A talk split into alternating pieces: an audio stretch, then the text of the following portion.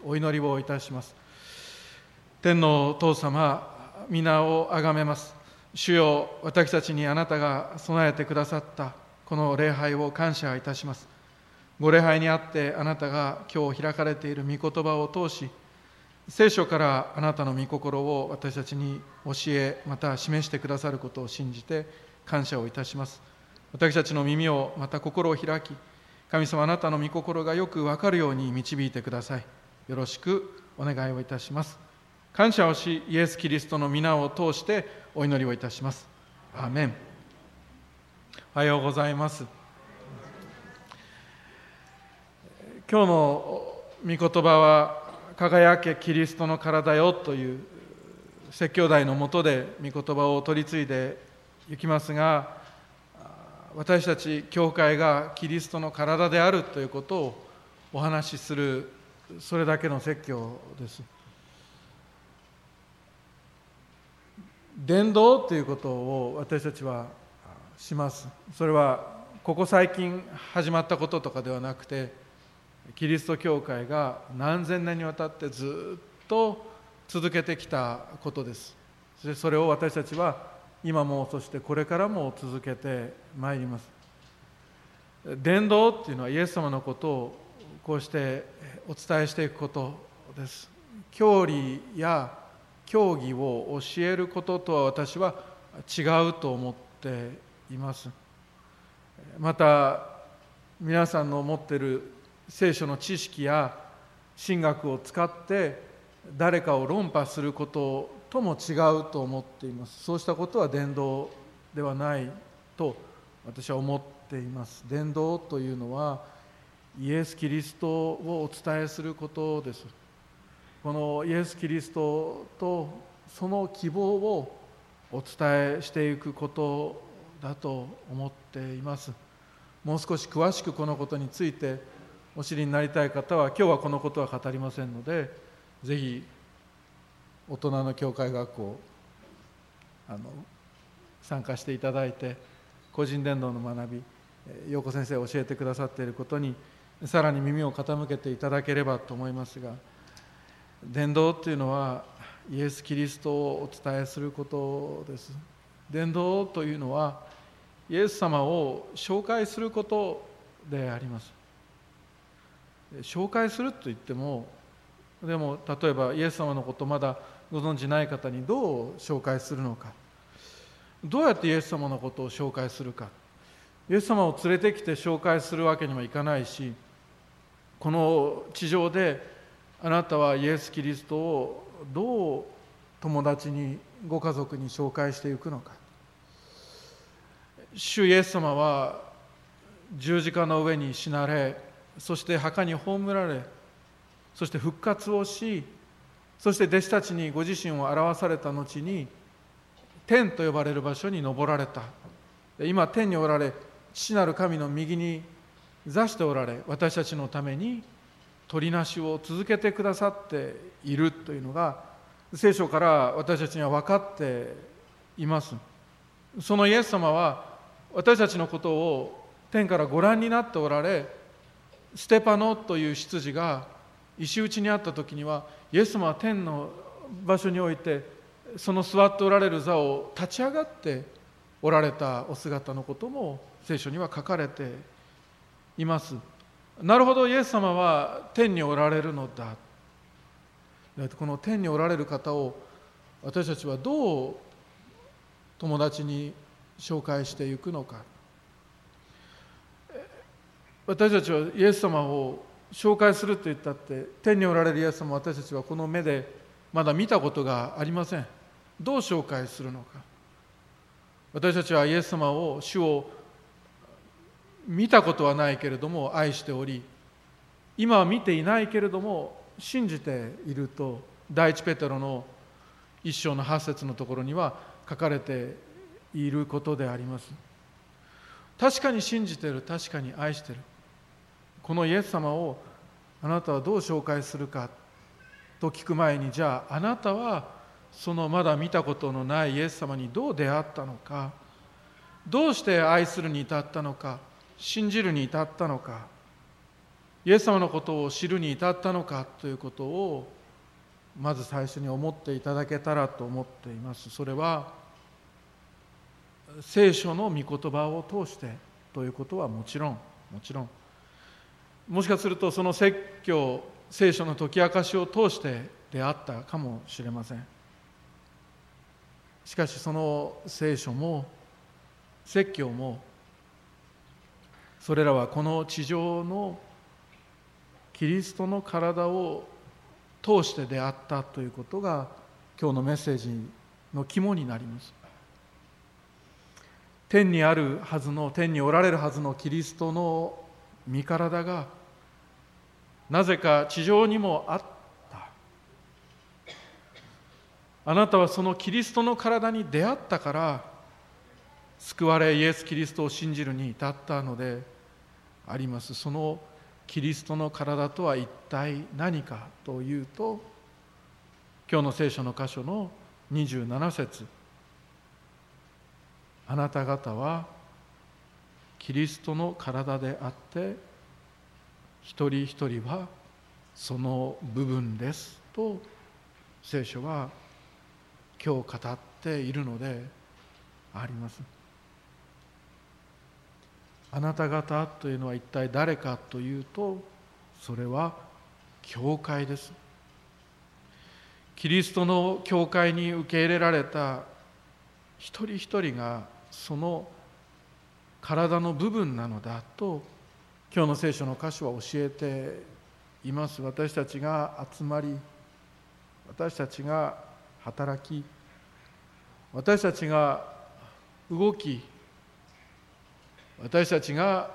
笑い私たちが輝くこのキリストの姿と出会って人はキリストと出会って行きます。その姿の中には本当にイエス・キリストの姿が表されています。教会にはキリストの姿が表されています。主イエス・キリストこの方は恵みと誠に満ちておられたとヨハネの福音書の一章に書かれています。イエス様という方は恵みと誠に満ちておられる方で恵みでいっぱいです。許されてはならないものを許してくださるお方であります。恵みにいっぱいでも恵みだけではなく誠にも満ちておられた。誠っていうのは真実ということです。真理ということです。本当のことをおっしゃるということです。今の時代は愛してたら本当のことを言わないっていうおかしな時代にこれからどんどん一歩二歩と深く入っていきます。キリスト教会をもう今のうちによく聞いといてください。そんなのは愛じゃありません。愛というのは本当のことをきちんと伝えるということです。イエス・キリストは恵みと誠に満ちておられた。あるアメリカの牧師人が道を歩いていてうまく表現できない。ものすごく変わった格好をしておられる方とすれ違った時にそのアメリカの牧師人がおっしゃったことはあああの人は鏡も友達も持ってないんだわって言った。そのどちらもその人の本当の姿を見せて似合っていないと教えてくれるものですからその牧師には似合っていないよって本当のことを伝えてくれる人があるいはものが一つもないっていうことを言ったと思います。恵みと誠に満ちておられる主イエス・キリストは私たちに真実も恵みでいっぱいですが真実もきちんと伝えてくださるお方です。それが本当の友である本当の友達のイエス様であられます。そしてキリスト教会はこのキリストの体でありそのイエス様を表す存在なのであるということを今朝一つ覚えていけたらと思っています。私これ何回もお話ししてるんですが私があのすぐ近くにある団地に住まわせていただいてた時にいつも楽しみだったのはお話ししましたっけ？いつも楽しみだったのはその団地のすぐそばの上り坂の向こうに見える白い教会の教会堂と十字架が私にとってものすごく好きな景色でした。市場教会はもちろん大好きなんですが とにかくでもその景色が本当に好きで私たちと直接関わりのある教会ではないですから突然皆さんがその教会に押しかけていってうちの牧師が教会のこと言ってましたよなんて言ったらもうびっくりされて迷惑になってしまいますからそういうことはしないでいただけたらと思いますがあの大好きな大好きな景色だ。でおとおとといも おとといもあの近くを歩きながら同じ景色を見て変わらない思いで胸をいっぱいにしてまいりました。どうしてかっていうとその頃私をこう思っててああそこにももちろん亀の井のここにもですけれどもあそこにも復活のキリストがおられるって思って胸がいっぱいになっていつもその景色を眺めておりました。私たちはキリストの体です。教会はキリストの体です。この箇所はね今日ちょっと横道にそれるかな。この箇所はこの「体」って書かれている部分の御言葉をね教会に置き換えるともう染みてきますよ。本当に染みる箇所です。ちょっと読んでみましょうか。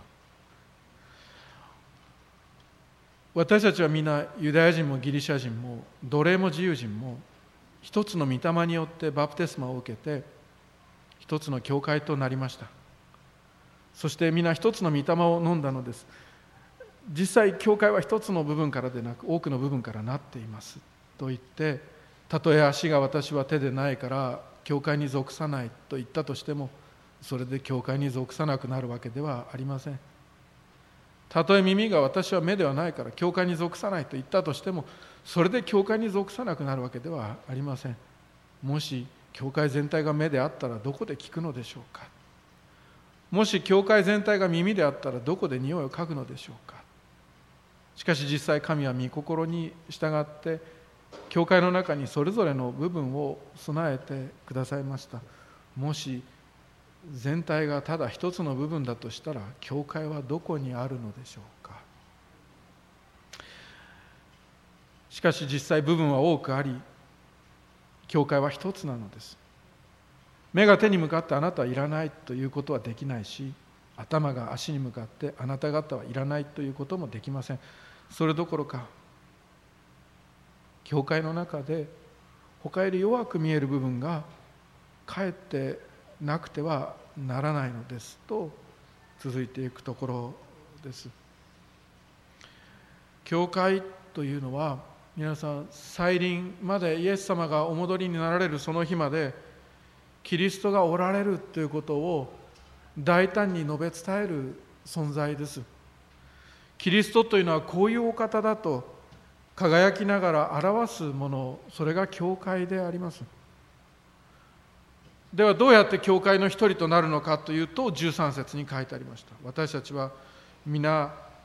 ユダヤ人もギリシャ人も奴隷も自由人も一つの御霊によってバプテスマを受けて一つの体となりました。そして皆一つの御霊を飲んだのですと書かれています。精霊によって私たちはキリストの体となります。それは精霊による信仰告白がまず肝心です。精霊によらなければ誰もイエスは主だということはできませんと書かれてますのであなたがイエス・キリストは主だ私の主だと告白した時それはあなたのうちに精霊が働かれあなたが精霊をいただいたということであります。その精霊による信仰告白を私たちのうち多くの人たちがこの教会堂であればこの教会の前で信仰告白をしそしてバプテスマを受けて洗礼を受けてそして体の部分となっていったのであります。ユダヤ人でも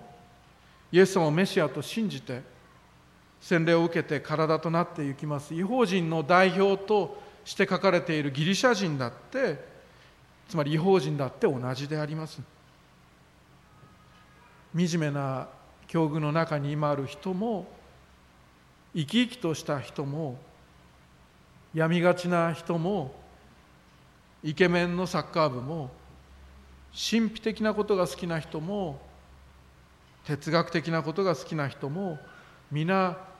イエス・キリストを信じる信仰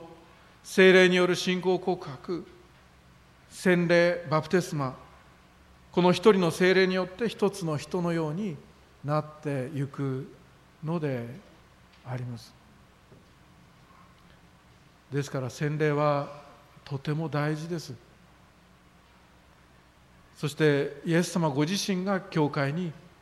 父子精霊の名によってバプテスマを施せと命令しておられる。その命令に教会は従ってゆきます。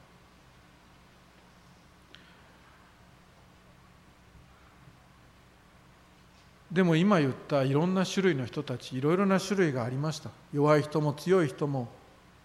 いろんな人がいる。そんなに違う種類がいていいんですか？とあなたがもし言うのであれば。そんなに違う種類の人がいて一つの教会になれるんですか？というのであれば14節実際体はただ一つの部分からでなく多くの部分からなっていますと書かれている通り違っていいのであります。違っていいのであります。教会の中で違いを見いだす瞬間とか違いを感じる瞬間っていうのはどうしてこの人はこんな風なんだろうっていう疑問をあなたが抱く時です。どうしてこの人はこんな言い方するんだろうかっていう時です。どうしてこの人はこんなこんな考え方するんだろうか私と全然違うってあなたが思う時それはあなたが体の中の違う部分を発見した時です。発見した時です。でいいのかっていうと当たり前じゃないですか。いいに決まってるじゃないですか。なぜなら私たちは一つの部分からできた体ではないからです。いろいろな部分からできた体だからであります。たとえ足が私は手ではないから体に属さないと言ったとしてもそれで体に属さなくなるわけではありません。足が言うんです。手はいろんなことをしてる。いろんなものが作れるし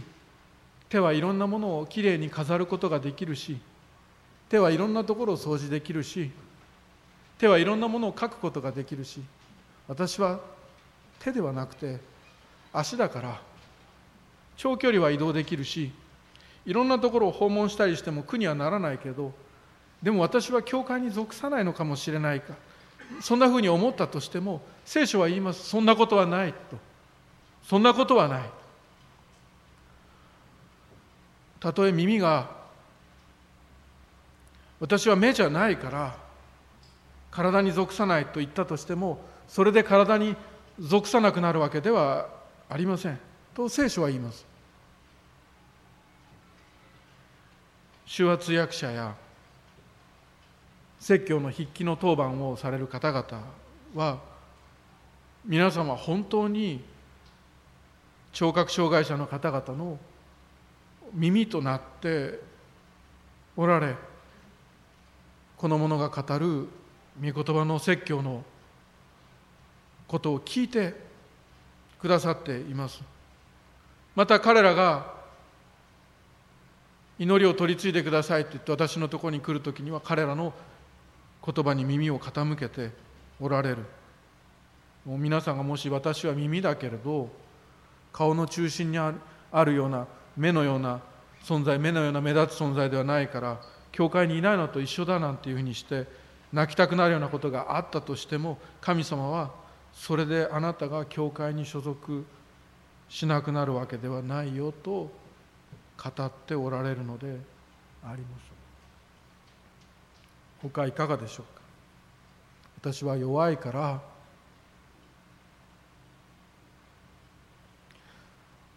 そんなふうに思う人がもしかすると日本の教会の中にはどこかでいるんじゃないかと思います。教会ってなんか立派な人たちの集まりで強い人たちばっかりが集まっていて私は弱いから体に属さないとあなたが言ったとしてもそれで体に属さなくなるわけではありません。私は礼拝に来られないほどの大きな病を抱えています。という人がいたり私の髪の毛はもう真っ白になりました。かつて当たり前のようにしていた働きは今同じようにはもうできませんとあなたが言ったとしてもそれで体に属さなくなるわけではありません。あなたがどんなことを言って悲しくなったとしてもそれで教会に属さなくなるわけではないのであります。21節目が手に向かってあなたはいらない。ということはできないし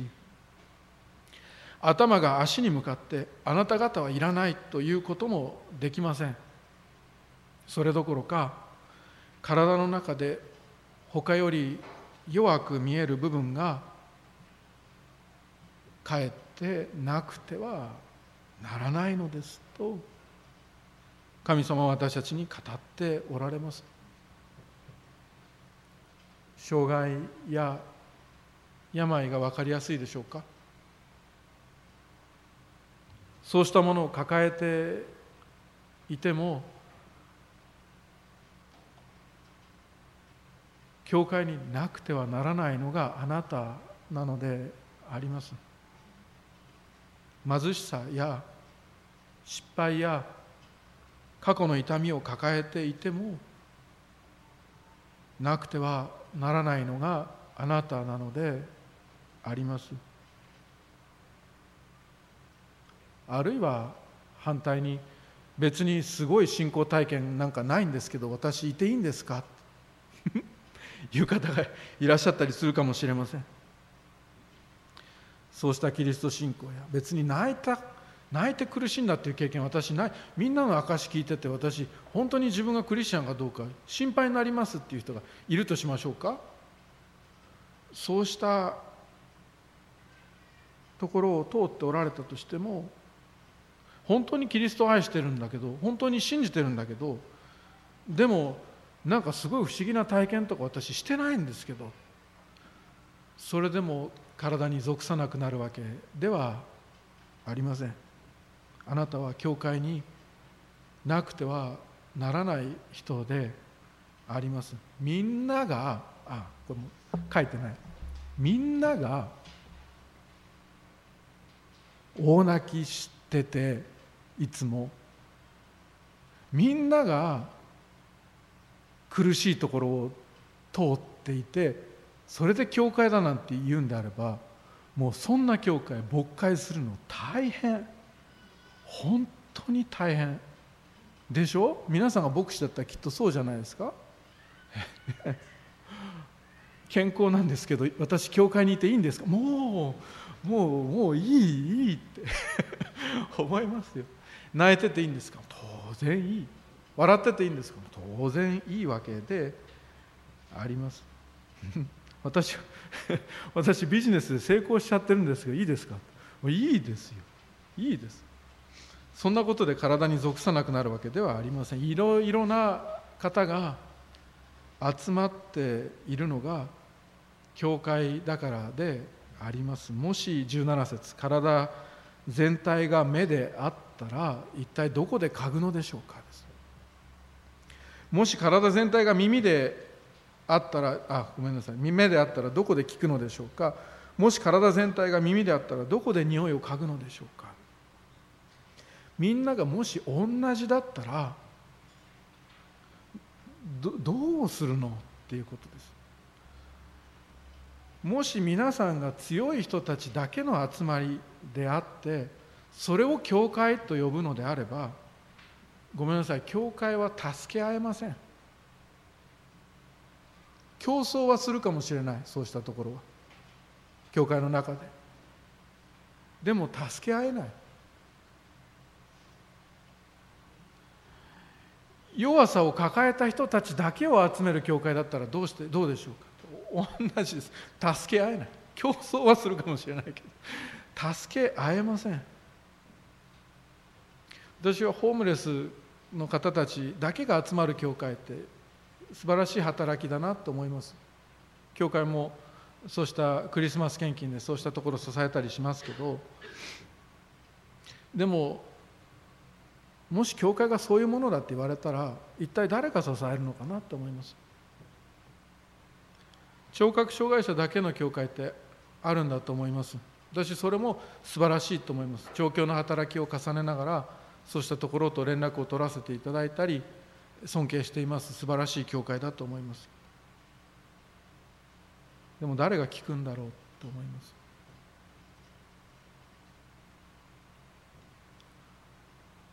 クリスチャンの聴覚障害者の方々の明るさに出会ったことってあります？もう異文化体験ですよ。圧倒されます。乗り越える力ってこういうことなんだって思います。彼らがいなかったら一体誰がそういう明るさや励ましを教会に伝えてくれるんだろうかと思います。外国籍の方々がこの教会にも何人も何人もいます。で私は自信があるんです。一幕教会に今日もし突然インド人の方の未信者のインド人の方が来られたら私はもう余裕です。誰に任せるか分かってますから。中国人の方あるいは韓国人の方来られてもアメリカ人が来ても余裕です。誰に任せるか分かってもうちには任せる人がいます。どうしてですかって言ったら違いがあるからです。体の諸部分があるからです。教会に兄弟姉妹よくこれ真面目な話よく聞いててください。教会に罪があっていいって話ではありません。そうじゃない。私たちは悔い改めて悔い改めて成果されて成長して歩んでいきます。けれど違いがあるのはいいことです。もし体全体が目であったらって17節書いてあります。もし目だけでできている女性が部屋の中に入ってきたら怖い。怖い。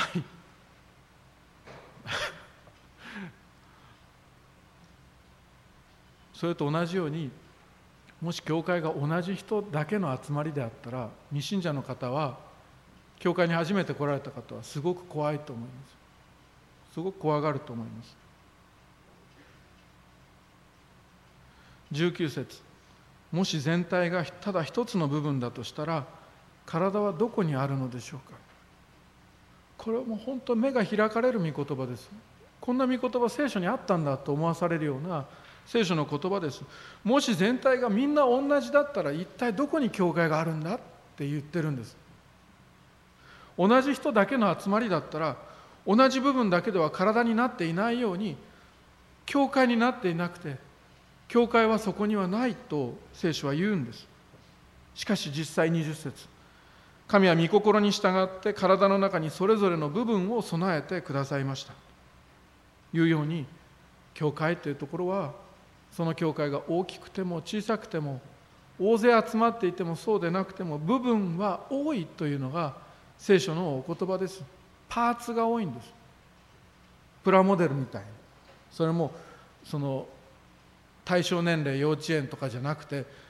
それこそなんか虫眼鏡みたいなのを持ってきて作るようなパーツの多さです。もう本当にプロそのプラモデルみたいにもうここんな部品いるかなって言って私たちは思思うわけじゃないです。私たちって誰だ？お父さんたちかな。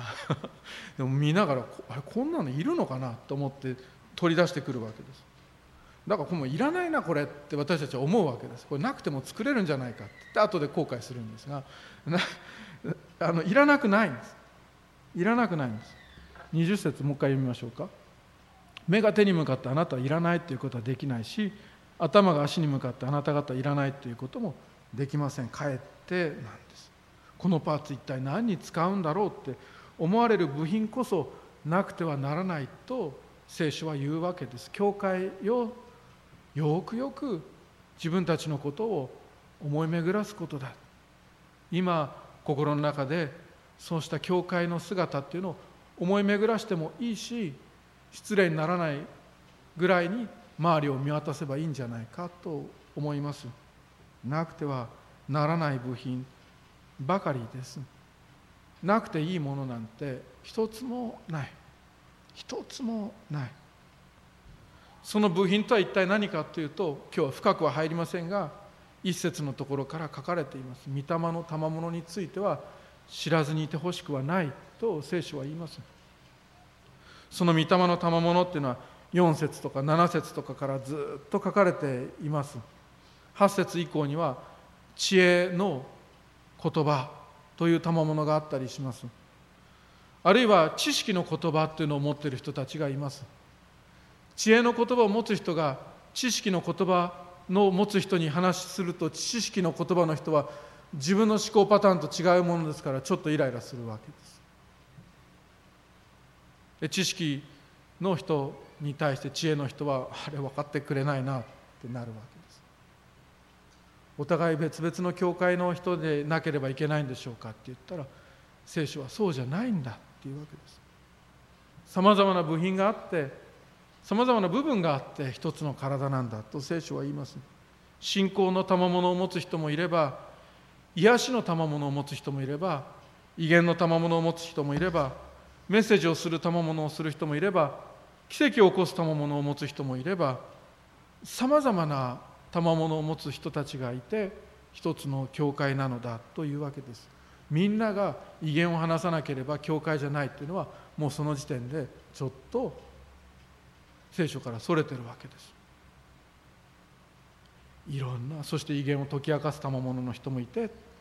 いろいろな賜物を持つ人たちがいて一つの教会なのだというわけであります。そうした賜物それぞれが今日読みませんけど28節以降には奉仕の働きや役職となって現れてきますよね。ある人は預言者教師力ある技をする人癒しをする人いろんな働きをその賜物を持って私はこれをするんだ私はあれをするんだって言って出てくる人たちがいるわけです。この教会にも解き明かしをする賜物を持つ人たちが通訳をするわけです。いろいろな通訳をします。他には何があるかって言ったらこの人は口だなっていうような賜物を持つ人たちが予言の賜物を持って御言葉を取り継いだりあるいは人を励ましたり慰めたりそうした働きに用いられていくわけであります。いろいろな違いがあっていいのかって言ったらいいんです。そしてそのいろいろな違いを用いて一つの体となっていき25節。それは体の中に分裂がなく各部分が互いのために同じように配慮し合うためですと聖書は書いています。この教会の中であるいは調教でもいいです。皆さんが所属しておられるその組織やグループ。同じ人たちだけの集まりだったらばきっと楽なんじゃないかと思います。なぜならあなたは誰かを支える必要がないからです。支え合う必要がそこにはないからです。でももしあなたがそうした組織会社でもいいし学校でもいいです。何かのグループに属していて意見が異なっていてあなたの方が絶対に間違っていないともし確信しているのであればその知識と宝を用いて別の意見を持つ人たちを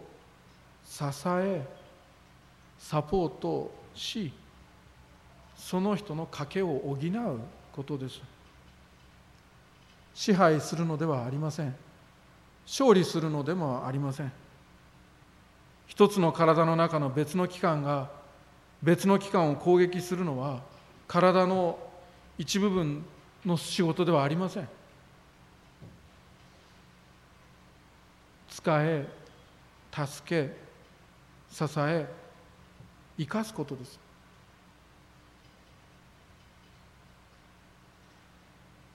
いやそれでも私は一匹でやる一匹でやってみせるそんなふうにあなたが思われるのであれば疲れた時のあなたのまぶたの痙攣みたいなもんです。統率されてないし一箇所は思いっきり動いてるけどコントロールできない。まぶたはずっと痙攣しっぱなしで。どうしようこれってなるわけです。何かの役に立つかって言ったらあんまり体の全体としては益をもたらさない。動くのはいいけれども熱心であっても御言葉から離れて動くのであればそれは私は褒めたり誰かが褒めたりするかもしれませんけど痙攣のようになってしまいます。一緒に動くことです。一緒に働くことです。一緒がいいと思います。26節に書いてある。一つの部分が苦しめば全ての部分が共に苦しみ一つの部分が尊ばれれば全ての部分が共に喜ぶのです。と書かれています。一緒に苦しみ一緒に喜ぶことです。泣く者と共に泣き喜ぶ者と共に喜ぶのがキリスト教会の私たちの歩みだからです。もし教会が苦しい時期を通るのであればああこれは御言葉の取り次ぎだからこういう言い方が私はできるんだと思います。一緒に通りましょう。もし教会が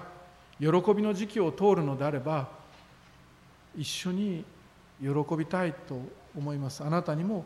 そこにいてほしいと思います。なぜならあなた方はキリストの体であって一人一人はその部分だからです。そしてさまざまな世代の人たちが集うそれが教会です。若い人たちだけの集まるグループではなく高齢者だけが集まるグループでもありません。さまざまな世代の人たちが集まるそれが教会であります。さまざまな国籍を持つ方々が集まります。さまざまな文化やさまざまな食文化の違いを持った人たちが集まります。それが教会であります。さまざまな弱さとさまざまな力を持った人たちが集まります。それが教会であります。さまざまな賜物を持った人たちがそれを持ち寄りながらお互いを尊敬しながら助け合う。それが教会であります。その組み合わさった教会がキリストの体であり復活のキリストの再臨までの地上におけるお姿であります。この支え合う教会を見てこの助け合う教会に出会って人は罪から救われ絶望が絶望だらけの世界に希望の光を見いだして行きます。全世界に出て行き全ての作られたものにそうした御言葉に従って何かをするというのも教会の光だと私は確信しています。伝道をしたり人助けをしたり生きて働き動いて光るということもあると思います。でも今日のメッセージの最後にあって私が深くこのメッセージから思わされているのは教会をすることもいい。でもあることもいい。キリストの体だからあるというよりもいると言った方がいいかもしれません。キリストの体であるこの教会がこの地域にいることそれがこの世界にとって私はどれだけの慰めだろうかと思わされます。輝くっていうのは何かをすることだけではない。わけです。輝くっていうのは山のあなた方は世界の光です。山の上にある町は隠れることができません。私たちはここにいることでいい伝道になってますしキリストの栄光をすでに輝かせています。こんなに2階の礼拝堂だけでですよ。こんなに違う。違いすぎるな。っていうような人たちが集まって同じ主を見上げてキリストを礼拝している。これが教会キリストの体であります。教会がいてくれることが私たち教会がいてくれることが世界の慰めです。あの丘の上に復活のキリストが居続けてくれたことが私のある時期の大きな慰めであったように牧師たちがいてくれることが副牧師たちがいてくれることが宣教師がいてくれることが伝道師たちがいてくれることが献身者たちが居続けてくれることが役員がいてくれることが信徒のお一人お一人が居続けてくださることがおばあちゃんたちがいてくれることが若者たちがいてくれることがキリスト者よキリスト者よあなたがいてくださることがここにいてくださることがこの暗さを増していく世界の中でどれだけの輝きだろうかと思わされるのであります。一幕教会生きてまいりましょう。働かせていただきましょう。動いてまいりましょう。でもそれと合わせて輝いてまいりましょう。輝きましょう。キリストの体よお祈りをいたします。天のお父様尊い皆をあがめます。私たちは週をこうして過ごしていく中で世の中に使わされて自分の弱さやあるいは自分の失敗罪もあるかもしれない。情けなさや惨めさに触れて自分がキリストの体であることをいつも週の半ばで忘れます。でも今日こうしてメッセージを通して私たちが尊い主イエス・キリストの身体の一部であることを改めてあなたが示してくださったことを感謝いたします。どうか神様私たちはこのことを喜び今週もどうぞ主を喜び輝いて歩むことができるように喜び輝いていることができるようにどうか助けてください。うちに住まう精霊よあなたにかかっていると今日も告白をいたします。精霊はあなたがどうぞ私たちのうちにあってあの洗礼を受けた時に信仰告白をした時に私たちのうちに住まわれそして生きて働いておられる主がどうぞ私たちのうちでキリストの体の一員じゃないかと励まし続けてくださり慰め続けてくださるようにと祈ります。どうぞここに集われるお一人お一人をまたこれから洗礼を受けてこの体の一部となられるお一人お一人をまた遠い先のことかもしれないけどいつかどこかで主イエス・キリストに出会ってキリスト者となられクリスチャンとなられるお一人お一人の上に主イエス・キリストの祝福が豊かにありますように祈ります。イエス・キリストの皆を通してお祈りをいたします。アメン。